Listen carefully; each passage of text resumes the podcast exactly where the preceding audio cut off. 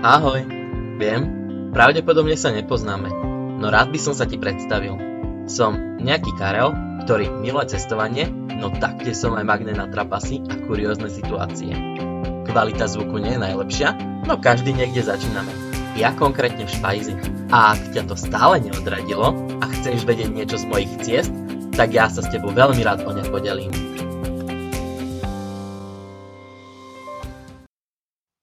Ahojte priatelia, nepriatelia, známi, neznámi, ja vás vítam u druhého podcastu Kajo versus Svet. Predtým, ako sa pustíme do dnešnej destinácie, by som sa veľmi rád chcel s vami podeliť o úžasnú novinu, ktorá sa stala v našej rodine. Moja sesternička porodila krásneho zdravého synčeka, takže týmto ju pozdravujem a prajem celej rodine hlavne to zdravie. Tiež by som sa vám chcel z celého srdca veľmi pekne poďakovať za každú spätnú väzbu, Veľa pekných správ mi prišlo, ďakujem za každé zdieľanie, dokonca ste mi napísali krajšie správy, ako čo dostávam na narodeniny. A tiež ďakujem za konštruktívnu kritiku.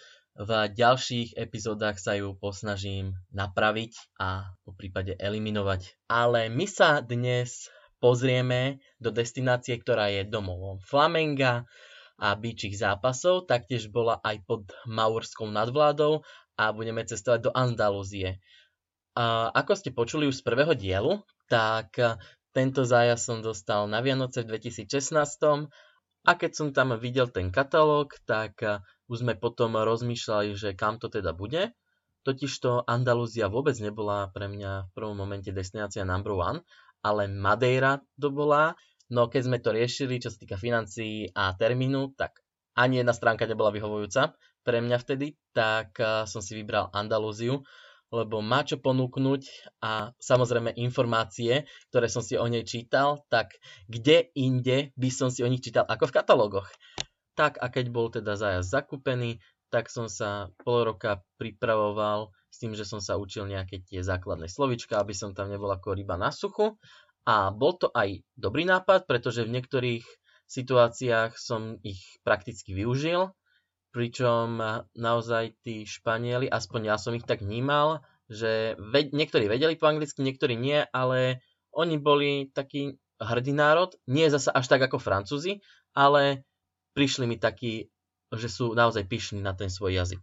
Ale zabudol som si jednu vec naštudovať, že ako vôbec funguje zájazd, konkrétne letecký zájazd cez cestovnú kanceláriu. Totiž to pôvodná moja myšlienka bola tá, že prídem na letisko, hej, tam už ma bude čakať nejaký zástupca cestovnej kancelárie a pôjdem celý čas s ním lietadlom a potom následne do hotela a podobne. No, našťastie, deň pred odletom som stretol svoju kamarátku, tak som jej teda spomínal, že idem zajtra do Španielska a že sa tam veľmi teším a že to je môj prvý let a že toho pracovníka cestovnej kancelárie sa budem držať ako kliešť už od bratislavského letiska a ona sa tak na mňa pozrela, že ale ono to takto nefunguje. A ja, že do keľu, a jak to teda funguje? Tak mi to teda vysvetlila a takto sa jej aj späť chcem poďakovať, pretože nebyť jej, tak možno doteraz tam čakám na bratislavskom letisku, kedy pre mňa príde nejaký pracovník cestovnej kancelárie. No ale prišiel ten osudný deň, išiel som pekne vláčikom do Bratislavy na letisko a ako inak bol som premotivovaný, všetko som hrotil, na všetko som bol pripravený. Nastúpili sme do lietadla a veľmi mi pomohlo, čo sa týka psychiky, tak vedľa mňa sedela taká dosť člená rodinka, boli vlastne z celého toho radu, takže 5 člena a mali jedno dieťa, ktoré tiež prvýkrát letelo, tak samozrejme ja som mal tak na štopkách jedno ucho a som sa tváril, že ich nepočúvam, ale veľmi dobre som ich počúval a on to všetko popisoval, že, že no a teraz lietadlo zastaví, zlietne a podobne, takže som sa cítil ako ich ďalšie dieťa. Veľmi mi to pomohlo a prileteli sme do Španielska, Ubytovali sme sa v hoteli a išiel som hneď skúknuť pláž. Čo je takou zaujímavosťou, tak v Španielsku nie sú žiadne súkromné pláže, že by to patrilo nejakému hotelu, takže sú všetky verejné. A keď ste si chceli prenajať lehátko, tak ste museli zaplatiť nejaký poplatok. Tak na čo aby som si platil lehátko, keď ja si môžem dať pekne deku, vedľa seba mať batoh, kde mám všetko potrebné, otvoriť si pivo a pozerať sa na krásny západ slnka. Takže to bolo nádherné. Ďalší deň som teda išiel poznávať a išiel som do Malagy, rodné mesto Pabla Picasa a medzi také tie Pamiatky, ktoré som navštívil a ktoré by som veľmi rád odporúčil, je napríklad katedrála La Manchita, ktorá znamená v španielčine jednoruka, a to z toho dôvodu, že každá katedrála má ako keby také dve vežičky hore.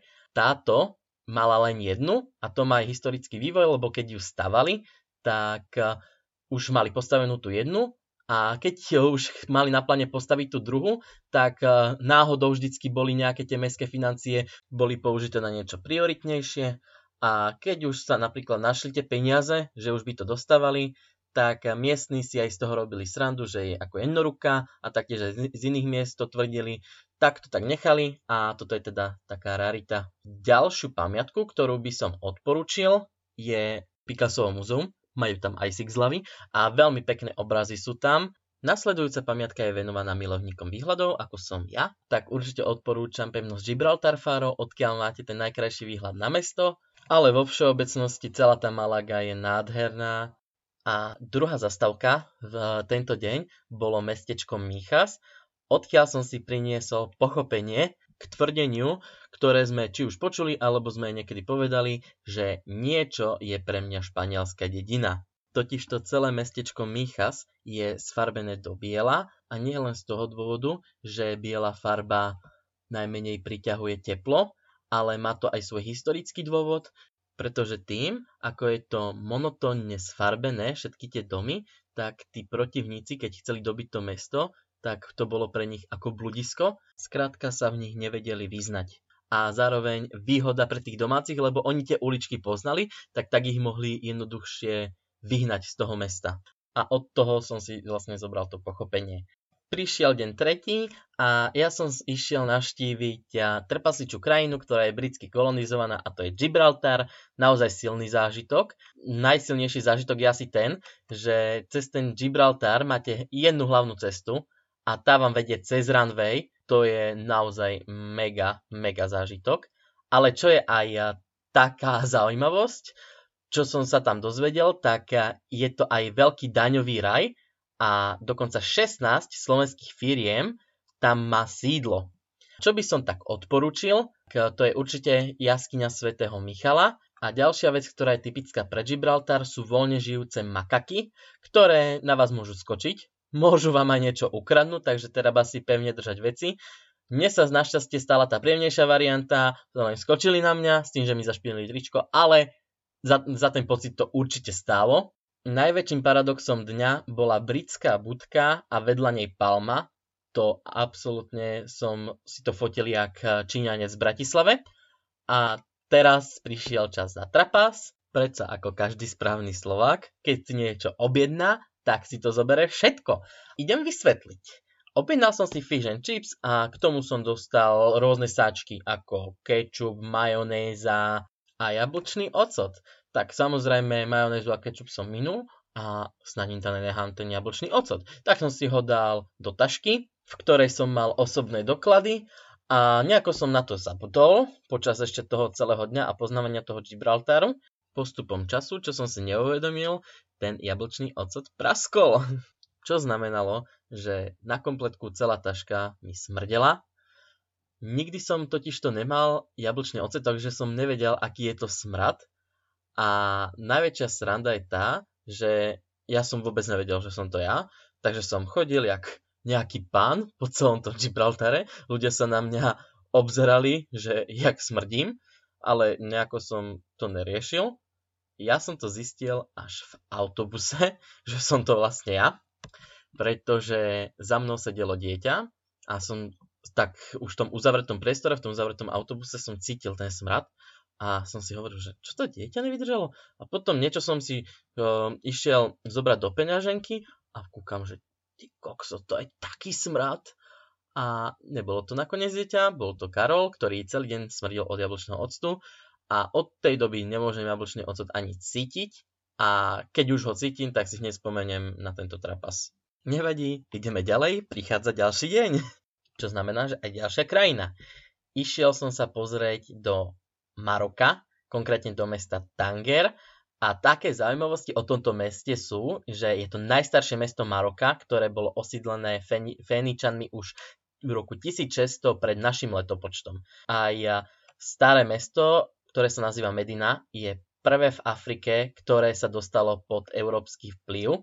A vo všeobecnosti v Maroku vládne kráľovská monarchia a hovorí sa, že ak král je v nejakom v tom svojom paláci, tak v celom tom meste sú samé marocké vlajky a ja som mal to šťastie, pretože v meste Tanger má tiež svoj palác, konkrétne Daleo Magzen. Bohužiaľ som sa tam nešiel pozrieť, videl som ho iba z diaľky, ale bolo tam velice na tom celom meste cítiť, že je tam ten král, lebo všetko bolo vyčistené, pripravené. Keď sme aj mali tú prehliadku toho mesta, tak tam bol cítiť ten európsky vplyv, že nebolo to také typické Maroko, respektíve tá typická Afrika alebo iný kontinent, iná kultúra, ale určite tiež odporúčam ho vidieť. Už prichádzame do druhej časti a naštívil som mesta Granada a Sevilla s tým, že začneme najprv Granadou, lebo tam je veľa toho, čo povedať a keď sa povie mesto Granada, tak tí, ktorí sa zaujímajú o históriu alebo cestovný ruch, tak hneď sa im ako prvé vybaví palácový komplex La Alhambra, ktorá je aj UNESCO pamiatka a keď tam chcete ísť, tak si musíte rezervovať vstupenky mesiac dopredu. A celý ten komplex je nádherný a má aj veľmi hlbokú históriu, nakoľko v roku 1492 Izabela Kastilska a Ferdinand Aragonsky vyhnali odtiaľ na kompletku islám.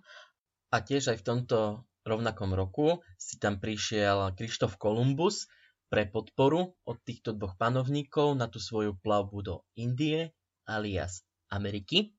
Ba dokonca sa aj hovorí, že samotný Napoleon Bonaparte chcel vyhodiť do vzduchu celú túto Alhambru, ale našťastie, že sa mu to nepodarilo. A v podstate celý tento palacový komplex sa rozdeluje na určité časti, ako napríklad zahrady Generalife, Násrický palác a máte tam aj nádych antiky, nakoľko sa tam nachádza Koloseum.